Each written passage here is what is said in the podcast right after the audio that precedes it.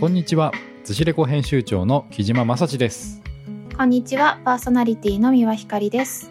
この番組は神奈川県の逗子を記録するローカルメディア寿司レコが各週水曜日に配信しているポッドキャスト番組です。逗子葉山鎌倉エリアの自然遊びカルチャーお店情報やローカルで活躍するゲストへのインタビューなどを心地よい心地よい波音の BGM に乗せてお届けしています。はい、ちょっと噛んじゃいました。もうね、慣れてると思ったら大間違いですよ。毎回ちょっとね、ドキドキしながらここ。毎回ちょっとね、はい、もう慣れてきたなーって心の中では思ってるんですよ。いつもうん。そうそうそう。この前あの自転車乗ってね通勤の朝の時にね、あはいなんかあれ言えるかなと思って空で言えたら結構言えた。ああ、すごい。どうでもいいですねこれ。さすがに100回近く言,、言ってるとね。こラッシュアップしてきてね この方もね多分30回ぐらいやってるんじゃないうん。はい。いきなりこんなねリスナーさん突き放すような話から始まっちゃったんですけど そんな感じでね逗子葉山鎌倉のねはい情報を発信しているポッドキャスト番組です。はい。えーとですね、前回は、えー、松地葉山関係ない話だったんですけどもあそうそうそうそそうう。音楽プレイリストですね、はいうん2022年の初めに聴きたい音楽プレイリストを MC2 人が独断と偏見で選んだ、はい、23曲をお届けしたという感じなんですけども、はい。はい、今回はですねもうドローカルでうん。いきたいなと思うんですが、いいですね。はい、その前にねあの1月15日にですね前々回のゲスト89回のゲストでねあのシンガーソングライターのあの歌手のシャンティさん、シャンティさん。はい、シャンティさんのコンサートがね前回の収録の後だったので、えーシャンティさんのコンサートの後のねいや良かったですよっていう感想を言いたくてひかちゃんに。うん。私も行きたかったんですけど、あのコロナのね感染が拡大してるから、今あの人が集まるところにうんうん。なるべく行かないようにしていって、個人的には、ね。そうだから泣く泣く諦めたんですけどキジさん行かれたんですね。そうですね。うん、はい。まあねどどうでした？いやー本当にあのー母となったシャンティさんの歌声と、もうね弦楽四重奏とのコラボっていうかねあのコラボじゃないですね。あのなんか四重奏の弦楽器の素晴らしさと、でそれに負けないシャンティさんの歌声みたいな。なんかね弦楽の方もめちゃめちゃうまくて。へえいやーなんかねほぼ生音なんですよやっぱり。うん。そっかそっか。歌とこのバイオリンバイオリンとねあのビオラとそのチェロとかみたいな。そんなとこでねいやーなんかあとはでねこのシャンティさんのこのママになってからの心境とかその都内からこっちに引っ越してきてからの暮らしとかそういったねなんかいろんなこう MC でなんかねママ世代にさだ刺さるなみたいな感じの、MC とかね歌声だったんですよ。うんうん、ママさん世代が見見たらね号泣するんじゃないかなっていう。えうん、どうね。客層としてはどういう人が多かったそうですね。あのもちろんそのママさん世代というかね、あの子育て世代とか僕らのような世代とも結構いたんですけども、割とこうやっぱりね、ちょっと上の世代というか、へえうん、みたいな方々がね、音楽好きというか音楽もうねフリークみたいな感じの人がいたりとか、あとは地元の方も結構いたんですけども、まあ割とこうね、こう子連れではあの未就学児は入れないコンサートだったので、あの子連れっていうともね、ちょっとあの少なかったかなと思うんですけど、シャンティさんの今の心境とかね、その歌声とか、その表現みたいなものはね、ぜひあのね、ママ世代に聞いていただきたいなって思ったので、シャンティさんにそのメッセージを送っときました。ねぜひまた近いうちに、うん、あの逗子とか葉山でそうですね。コンサートやってほしいですね。やってほしいですね。うんうんまたこのズシレコラジオもね、ぜひ出たいですっていうふうに、はい、遊びに行きますねっていうふうにおっしゃってくださったので、はい、定期的にね、定期的というか、勝手に定期的に勝手に、勝手にね、はい、準レギュラーじゃないですけど、はい、ゲストとしてまたお呼びしたいなと思ってます。ねぜひまたお呼びしたいですね。はい。ということで、ちょっとね、前置き長くなっちゃいましたけども、はい、今回は、はい、えー、いろいろとね、2人からおすすめのね、まるみたいなものをちょっとね、ご紹介したいなと思うんですけども、はい、はい、ドローカルな感じですね。うん、はい逗子葉山鎌倉のうん。私たちのまるまるの、はいあ間違えたおすすめのまる。まるのおすすめ。はい。私たちの何のまるですね。はい。そうですね。まるまる失礼いたしました。はいうん。おすすめをね。はい。はい。今日はね、まあいろいろねあるんですよ。もうこうんのずずしレコラジオね、もう90回ぐらいやってるといろんなおすすめね紹介してきましたけど、そんな中でもまあ、最近というかね、はい、ちょっとね2つほどはい。2つずつですね、うんはいなので MC 木島と MC 光の2つずつの、はいおすすめ計4つをちょっとご紹介したいなと思いますと。はい。はい。どっちからいきますか？先生先 先行後攻みたいな。先生じゃない。先行どうぞ。はい。あじゃあ私い。きはいますね。はい。2つあるんですけれども、うん。えー、逗子と鎌倉です。お、逗子と鎌倉。一つはですね、まあ、うん。どちらも海ですね、はい、海の方海だったり山だったりっていうことなんですけども一つ目が、えー、六花公園。ご存知ですか、はい。はい、よく遊びに行ってます。ですよね。なんかひかちゃんにとっては仕事場だみたいなもんあ、まあ、ですか？そうだ、そうだね。はい。うん。保育保育士というかね海の子の保そうですね。育園の、うん。えー、六花公園というのがねあの徳富六花さんというね文人の方が、えーいましてその六花六花さんのねこういろいろこうね詩というかみたいなものもね立て札で立っているその記念公園なんですね、はい、徳富六花記念公園というのがありましてこちらどこにあるかと言いますと逗子海岸からね、もう歩いてすぐですよね、う。うん。ん、す、ごま5分とか。5分ぐらいかな。うんうん。な今なんか、ま、声が重なりましたね。うん。5分くらいかな、うん。そう。渚橋ねコーヒーというね、まあ、カフェがあの134号線ねずっと来て、まあ、逗子のねレッドブロブスターとかあったりあとファミリーマートが行ってで牛タンのお店があって渚橋コーヒーっていうあのでっかいね交差点みたいな車よく通る道ありますけどそこから、まあ、ちょっとね住宅街の方に入った路地路地というかね道を小道を入っていくと六花公園がありますと。うんでその奥にはね旧野外活動センターっていう昔な昔なんかねこういろいろなこう習いなんかサッカーのチームとかが合宿したりとかそこに泊まれるみたいなねあのそういう場所あったんですけど今はちょっとね使えないんですけど、まあ、そこの辺りからねこう裏の山にこう登れるうん。ハイキングコースみたいな感じになってましてでそこを登っていくと、えー古墳があるんですね。はい。桜山の古墳というのがあって、まあ、山の上っていうかねハイキングみたいな感じなんですけど、うん。はい、でそのね古墳のところからね逗子海岸と江ノ島と富士山がね一望できると、はい、これ今回カバー写真にしようかなと思ってるんですけど。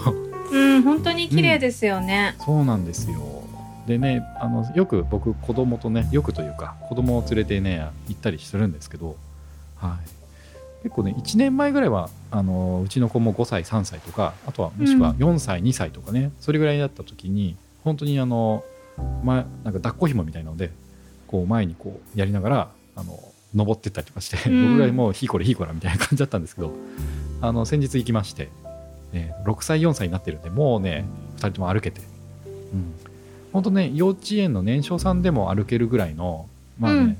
あのコースですよねあれは。そうですん。ね、あの私が保育士してる美濃子でもよく行くところなんですけど、そう3歳の人たちもうん。歩けるしでも、うんうんなんか道にねよっては結構いろんな生き方がそのそうさ桜山の古墳だ第二古墳って呼ばれるところが、さっきキジさんが言ってた、あの富士山と江ノ島と海が見えるっていうスポットなんですけど、うん。結構道によってはね、うん。大人でもハーハーしちゃうようなそうであのすよね。道も多分キジさんが行かれてる道は結構は、あの険しいハードコースですね。あハードコースだと思うんですけど。そうそうそう。階段っていうかねあの木のあの板がある階段も結構ねあのよいしょって飲み越えないといけない段差があったりとか、うん、やっぱハードコースだったんですね。うんあそこハードコースだと。でもなんか本当に私も最初行った時に、こんなになんか豊かな山が、うん。うんあの町から本当数数分ね道路から数分入ったところに残ってるっていうか、うん。入れちゃって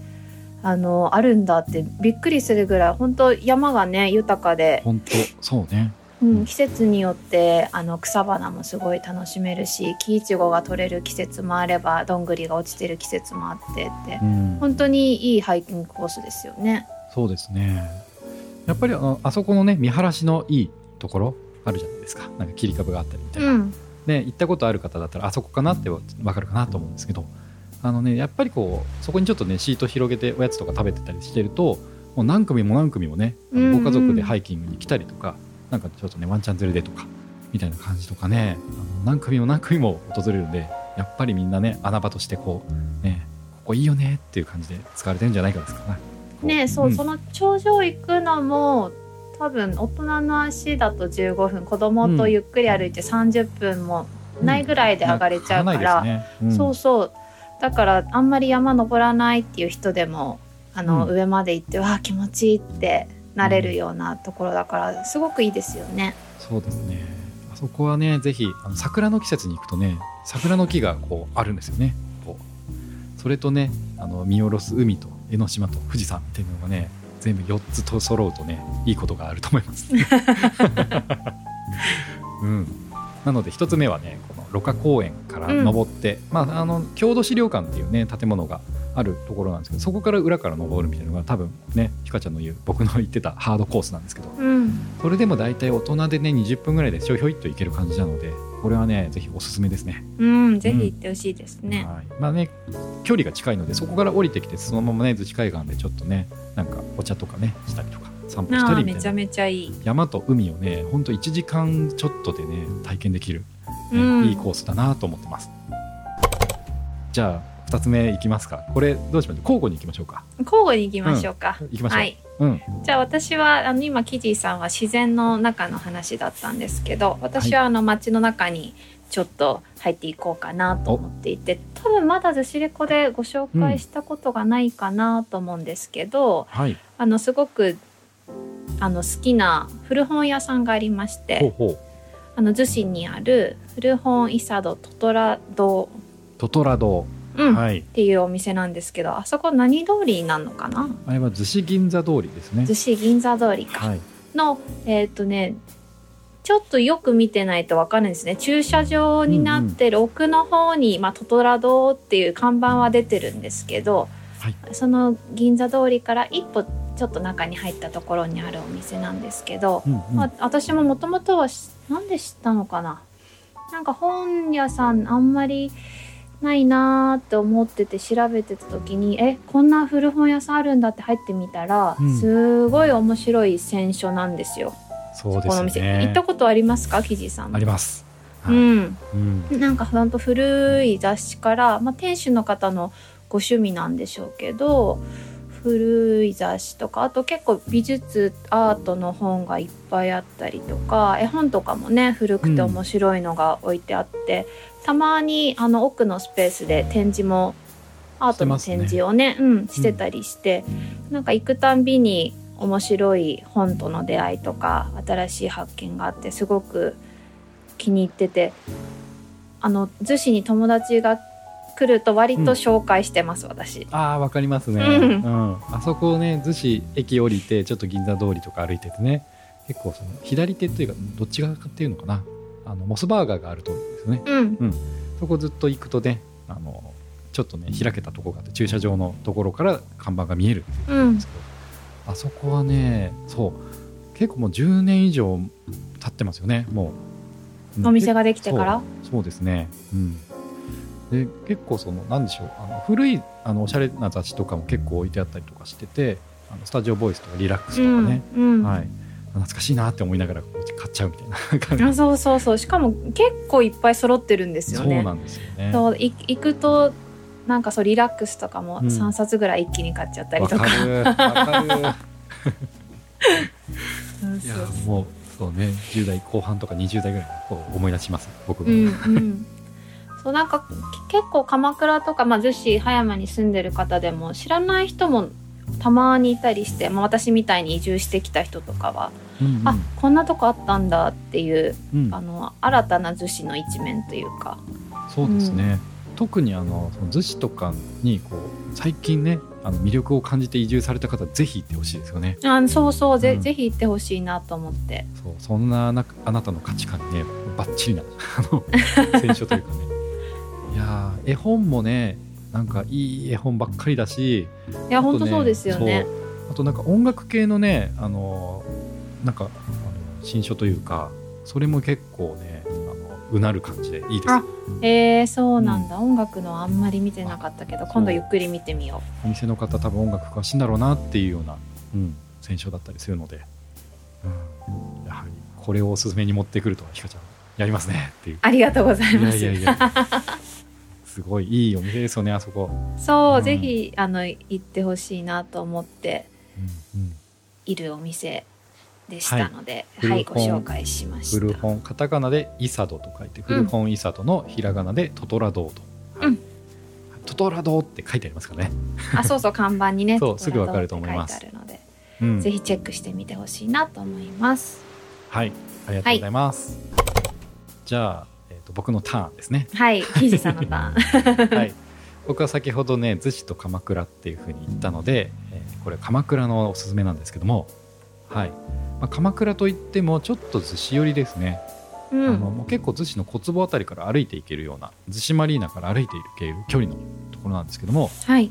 えー材木座の海岸の目の前にある、えー海が一望できるカフェの B コーストさんという B コースト、えー知らない。B コーストさんという名前になったのがですね、うん。えー今年今年じゃないな、えー去年ぐらいですね。去年の頭ぐらいかな。はい。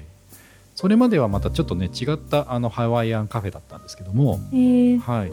で2021年の3月かな、うん、ぐらいにオープンされた、えー B コーストさんというハワイアンカフェでねこうワンちゃんとかも連れて OK っていうようなああいいですね。うん、カフェなんですけどもこちらね一応あのこう、えーななんかこうお店はお店のスタイルとしてはハワイアンカフェとあとサステナブルな商品を取り扱ったセレクトショップっていうお店もやってるんだ。そうなんですよでお店ねちょっと1階は駐車場で2階がこうテラス席で3階もあるみたいな感じの、えー構成なんですけども、まあ、階段上がってお店入るとまずそのセレクトショップというかねうん。いろんなものあのそれこそなんていうんですかねマイクロプラスチックを拾ってそれを固めて何かこう工芸品にしたお皿とかへあえ。のキーホルダーとかにしたようなあのことを作ってらっしゃる、えーまあ、事業者さんの、まあ、V さんっていうんですけど具体的に言うと、はい、それのこうねあのこう工芸品というかそういうのも置いてあったりとか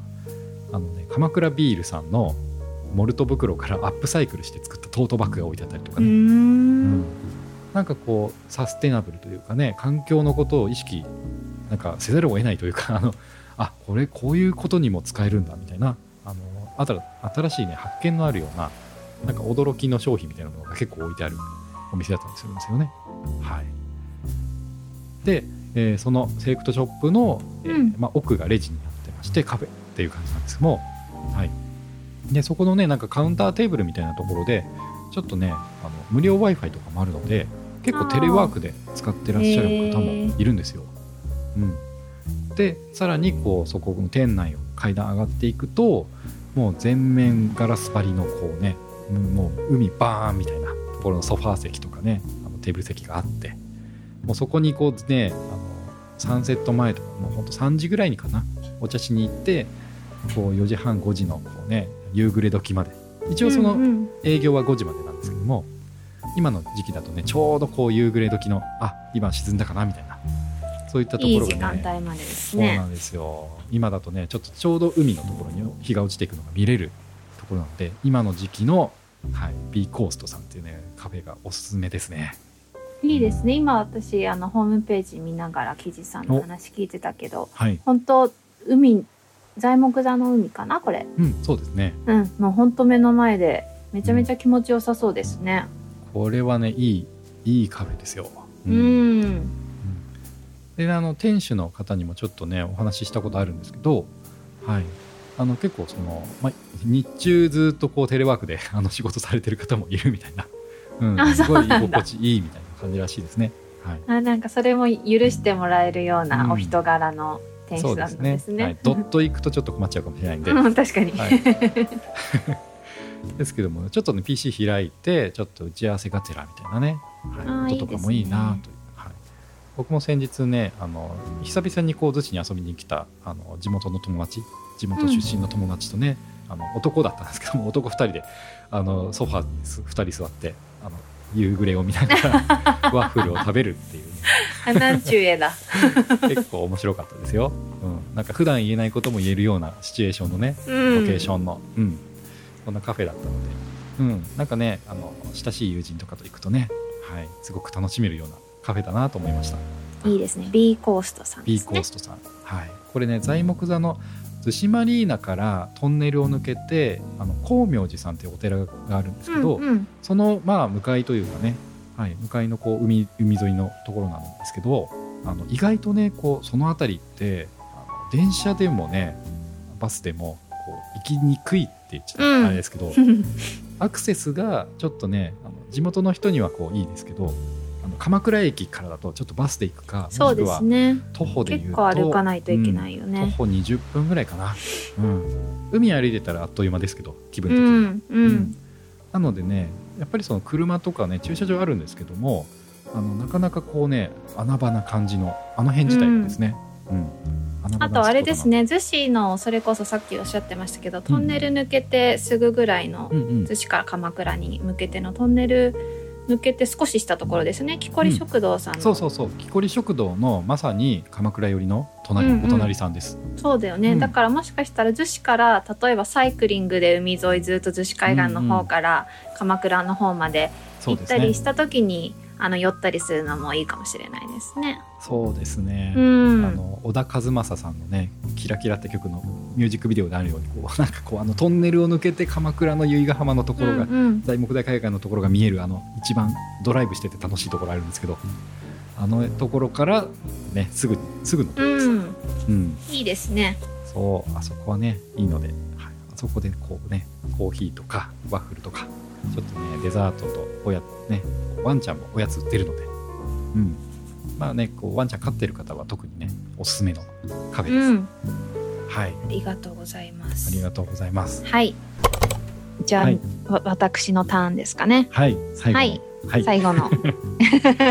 逆転なるかみたいな。逆転も何もしてない。勝ってないです。えーっと、逗子、逗子、はい。鎌倉と来て、うん。最後は葉山のおあのお店をご紹介できたらなと思ってるんですけども、はい。本当紹介、本当はしたくないぐらい気に入っておるっ。とっと。いいんですか？いいです、特別です。特別に。はい。あの、葉山にあるイタリアンのお店なんですけど、ダラマンマさんっていうあのお店になります。場所で言うと、住所はあの堀内になるんですけど、海に、海よりは山沿いのにある感じなので、まあ、逗子から来られるんだったら、えっと、うん。バスに乗って、風早橋っていうバス停で降りて、はいはいあの、徒歩でちょっと歩くと、本当住宅街にの中にある一軒家でやられてるイタリアンなんですけど、もう本当に美味しいんですよ。まだね、あの、ん。割と新しくって、うんうん。去年か一昨年ちょっとすいません情報が確かじゃないんだけどまだあの葉山でお店を持ち始めて1年するかしないかぐらいの,、あのお店で私割と割と近所に住んでるんですけど本当にあの散歩してる時にあれここってなんかお店やってんのかなってあの中覗いてみたらあのうん。店主の方がいて、あここイタリアンあのしてるんですっていう感じで入ったんですけど、あのトスカーナ地方っていうイタリアのトスカーナ地方の,、あのお料理を出している感じで本当になんか素朴なイタリアの家庭料理っていう感じのお店なんですけどの特徴としてはあのご夫婦でやられてるんですが、うん。奥さんがシェフなんですよ。で旦那さんがあのサーバーをやられていてで旦那さんはあのずっとお二人関西に住まれててそれで葉山にあの関西から葉山に移ってきたっていう感じなんですけど関西弁であの旦さん旦那さんの方はあのすごく楽しくおしゃべりしながらサーブしてくれるんですけど奥さんはなんかもう本当、うんザ職人みたいな感じで、うんうんうんあのまあ、ちょっと寡黙な感じというかあの美味しい料理作るから任しときなみたいうな感じでそうなんですよその奥さんが作るから美味しいっていうのもあるんですけどだラマンマですかね。そうです そうです。えーアンティカトロトラットリアダラマンマ。うんはい。アジサイ公園に向かう途中というかね。あそうですね。ももしかしたら紫陽花公園うん。に行ってその帰りに例えば夜とうんうんうん。か行く前に寄ったりとかすると紫陽花公園から徒歩歩いて、まあ、56分67分ぐらいのところにあるあのお店なので。うんうんうん。あすごい地図見てますけど、あここにあったんだ。って感じですね。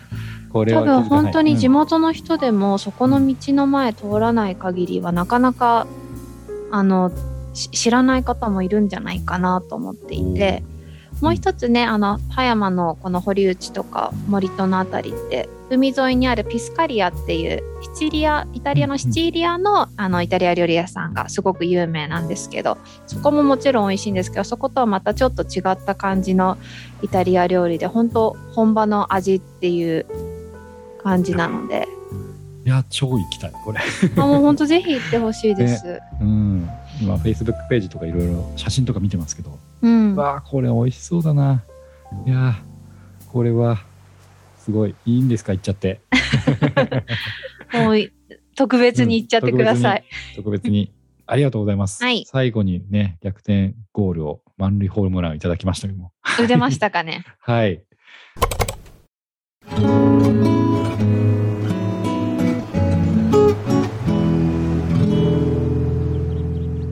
寿司レコラジオ。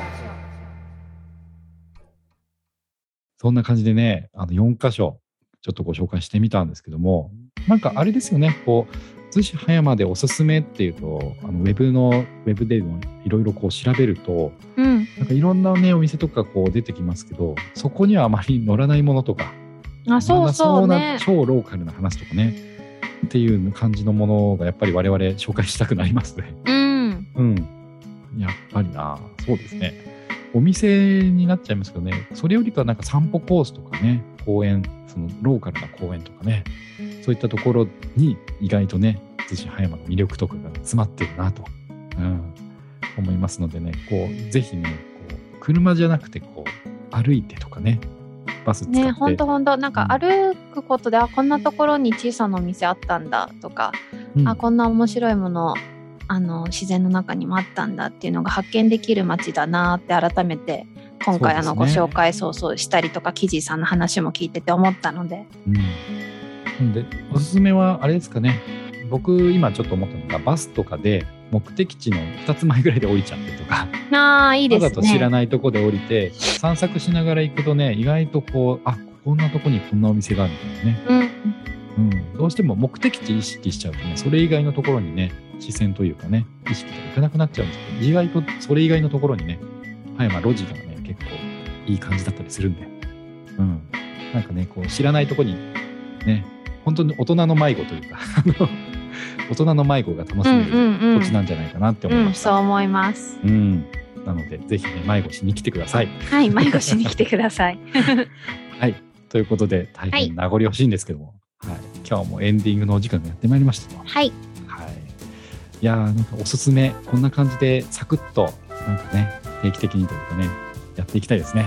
そうですね。まだまだいっぱい本当に面白いところあるから、うん、こうやって少しずつでもあの逗子レコでもお伝えしていけるといいですね。そうですね、うん、はい。ということで、はい、えー、第91回目のね配信はおすすめを4つと、はい、紹介させていただきました。はい。ということで、えー、次回のね、配信予定は2月の16日の水曜日の配信予定ですと。はい。ということで、えー、言い残すことはないですか？大丈夫ですか？はい。はい。では、えー、それでは皆さん、そのおすすめにね、ちょっと足を運んでいただけると嬉しいなという思いもありつつ、はい。また次回の配信でお会いできることを楽しみにしています。はい。それでは、さようなら。さよなら。さよなら。台本に今、良いお年を書いてあったけども、違います。ちょっと焦っちゃった。前回のが残っちゃった。はい。それでは皆さん、さようなら。はい、さようなら。さようなら。